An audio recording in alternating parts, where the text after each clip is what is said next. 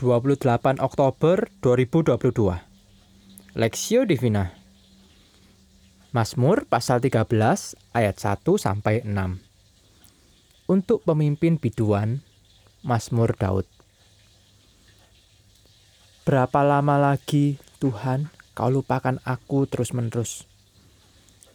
Berapa lama lagi kau sembunyikan wajahmu terhadap aku Berapa lama lagi aku harus menaruh kekhawatiran dalam diriku dan bersedih hati sepanjang hari? Berapa lama lagi musuhku meninggikan diri atasku? Pandanglah kiranya, jawablah aku, ya Tuhan Allahku. Buatlah mataku bercahaya, supaya aku supaya jangan aku tertidur dan mati. Supaya musuhku jangan berkata, aku telah mengalahkan dia. Dan lawan-lawanku bersorak-sorak apabila aku goyah. Tetapi aku, kepada kasih setiamu, aku percaya. Hatiku bersorak-sorak karena penyelamatanmu. Aku mau menyanyi untuk Tuhan karena ia telah berbuat baik kepadaku. Putus asa menjadi sukacita perspektif. Tetapi aku kepada kasih setiamu aku percaya. Hatiku bersorak-sorak karena penyelamat karena penyelamatanmu. Mazmur pasal 13 ayat 6a.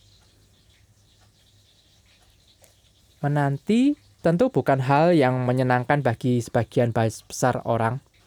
Menanti, menanti antrian, menanti suami atau istri kita pulang ke rumah, menanti anak-anak bermain di taman adalah membosankan. Hal tersebut tentu menjadi sesuatu yang membuat kita frustasi bila kita menanti dalam kesengsaraan, bukan? Kita tidak hanya kesulitan menemukan jalan keluar tetapi juga situasi tersebut harus kita jalani hari lepas hari. Pemasmur dalam bagian ini mengungkapkan kekesalannya dan frasa frustasi akan situasi yang dihadapi. Ia diperhadapkan, ia di, diperhadapkan pada fakta bahwa musuhnya tetap dalam kondisi yang baik, sedangkan ia yang memiliki Allah dalam kondisi yang terpuruk. Ia merasa tidak Bella bahkan ditinggalkan dalam masa sulit tersebut.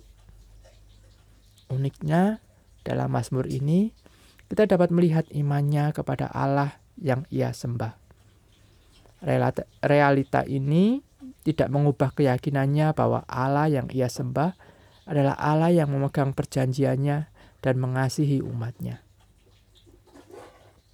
Pengalaman pada masa lampau lah yang membuat pemazmur menaruh pengharapannya bahwa akan tiba waktunya ia dapat bersuka cita atas pembebasan Allah.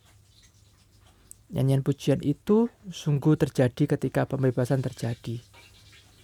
Namun, pengetahuan bahwa pembebasan akan datang menciptakan rasa tenang dan rasa percaya diri dalam menghadapi situasi yang sulit di masa kini.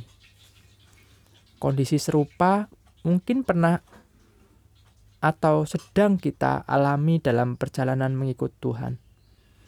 Kondisi kesehatan, karir, kehidupan roh, rumah tangga kita seolah bertolak belakang dengan kondisi kerohanian kerohanian kita saat ini. Tampaknya Tuhan seolah-olah jauh dan membiarkan kita terpuruk dalam pergumulan kita. Dalam masa-masa seperti inilah, pengenalan akan Allah dan iman menjadi bagian terpenting dalam kehidupan kita. Allah yang pernah menolong kita adalah Allah yang sama yang menolong kita pada masa kini dan hari-hari yang akan datang. Pengharapan akan pertolongan Allah adalah lebih dari cukup bagi kita untuk menghadapi masa sulit dengan keberanian dan kedamaian. Biar kita terus mengingat kasih setia Tuhan dalam kehidupan kita dan mengucap syukur atasnya studi pribadi, tuliskan dan naikkanlah syukur atas kebaikan Tuhan yang Anda rasakan beberapa beberapa waktu terakhir.